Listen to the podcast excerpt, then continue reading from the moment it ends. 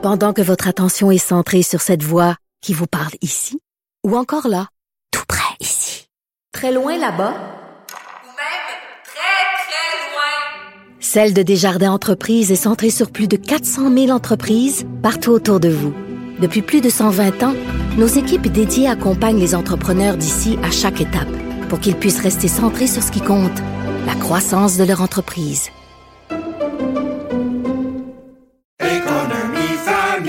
Ici Ricardo. Et Émilie, marchand d'IGA. On a envie de vous inspirer à bien manger. À moins de 5 la portion. Suffit de repérer les produits valeurs sûres et de les cuisiner avec une de nos recettes. Les valeurs sûres, c'est bien pensé, hein? Bien sûr! Détails sur IGA.net. Cube Radio. En direct à LCN. Mario Dumont maintenant euh, dans son studio de Cube. Mario, comme si euh, l'effet anxiogène de, de cette guerre-là n'était pas assez élevé, là, Vladimir Poutine en rajoute une couche avec une attaque sur une centrale euh, nucléaire. Qu'est-ce qu'il tente de faire? Qu'est-ce que ça nous dit sur le président russe? Ben, c'est clair que dans la stratégie, il y a celle de, semer la terreur. Là, cette étape-ci, il s'est rendu compte que la façon de prendre l'Ukraine, qui arriverait pas avec une armée au sol, les Ukrainiens résistent beaucoup plus que ce qui était prévu. Donc, on est plus dans la stratégie à la fois de raser le pays, euh, détruire les villes et de, de faire peur, de rendre, la, de, de, terroriser les Ukrainiens pour qu'ils fuient, pour qu'ils quittent le pays, qu'ils deviennent des réfugiés ou qu'ils abandonnent la guerre. Euh, et donc c'est c'est l'horreur. Sincèrement, Sophie, moi je vois, là, c'est neuf jours, c'est court, mais je le vois quand même en trois phases. La, la, les neuf jours de guerre. Il y a eu l'effet surprise hein, au début, la domination russe par l'effet surprise. Il y a eu la résistance imprévue et impressionnante des Ukrainiens. Mais depuis trois jours, sincèrement, c'est la destruction et l'horreur. C'est la violence extrême, c'est les cibles impossibles. On a frappé, euh, je sais pas si on, je pense les, on a montré les, images d'un village complètement rasé, un petit village complètement rasé. C'est un stationnement là. Je veux dire, il n'y a plus rien. Euh, des villes qui ont plus l'eau, qui ont plus qui ont plus de, chauffage, qui ont plus d'électricité, qui ont plus rien, rien, rien. Euh, des, des, cibles, des, mat des, des, des, écoles maternelles, des universités, des garderies qui, qui ont été victimes des bombardements. Donc on est, pour moi, depuis quelques jours, on a glissé vers vraiment les scénarios euh, d'horreur. Et on voit difficilement tous ceux qui ont parlé à Poutine. Euh, hier, c'était Emmanuel Macron. Aujourd'hui, c'est le chancelier allemand en sorte avec la même idée, la même notion que Poutine veut obtenir ce qu'il veut, puis tant qu'il l'aura pas, il va détruire. Ouais. Et, en même temps, ils, testent euh, ni plus ni moins euh, les Occidentaux. Euh, on en parlait un petit peu plus tôt dans, notre quotidien. La, première véritable répercussion de cette guerre-là, on la voit à, la pompe. Oui. On la voit à la pompe, parce que là, le prix de l'essence a monté. Et il faut pas confondre une chose. Oui, pas à peu près. Mais le prix de l'essence a monté à cause de la guerre, à cause des craintes liées à la guerre. À il ne faudrait pas penser à cette date-ci. Nous n'avons toujours pas. quand je dis nous, je parle de l'Occident. Je pense de je parle de mm. l'ensemble des pays d'Occident. Nous n'avons toujours pas cessé l'achat de produits russes, de, de, de, gaz naturel ou de pétrole russe. Nous, le Canada, on est un producteur, on n'achète pas de la Russie. Mais l'Occident achète de la Russie. C'est le deuxième producteur au monde. Et Sophie, c'est la prochaine décision en termes de sanctions économiques, c'est la prochaine décision qu'on risque de prendre. Elle est à l'étude aux États-Unis, dans les deux camps, là, républicains et démocrates qui s'entendent pas souvent. Dans les deux camps, il a commencé à avoir plusieurs voix qui se lèvent, qui disent là, on n'a pas le choix. Le prix va monter. Mhm. Ça va et, et ça, c'est un peu la question qu'on doit se poser, nous, Québécois, Canadiens, Nord-Américains, euh, Occidentaux.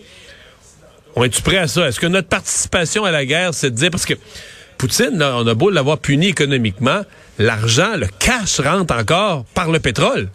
C'est vendre pétrole et gaz naturel, c'est une source de revenus. en termes d'entrée de fonds pour lui, pour financer sa guerre, ça demeure une entrée de fonds considérable. Bon, là, il y a des problèmes parce que toutes les banques, tout est gelé dans les banques. Mais ça, c'est la prochaine question qui va, qui risque de se poser dès la semaine prochaine.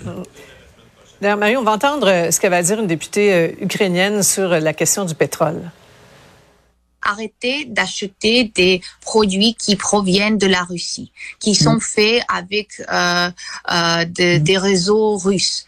Parce que chaque euh, chaque cent, chaque euh, euh, dollar que vous dépensez sur ces produits, ça entre dans l'économie russe. Et cette économie-là, ça travaille juste pour l'armée, pour l'armée qui assassine aujourd'hui les Ukrainiens Oui, c'est très pertinent. Puis là, on apprend que Justin Trudeau quitte euh, dimanche pour l'Europe. À quoi euh, on peut s'attendre, Mario? Ben, c'est un voyage qui est pertinent. Là. Je pense qu'il doit. Ben, il va faire le tour de différents enjeux. Là. Il faut que les chefs des gouvernements euh, occidentaux accordent leur violon.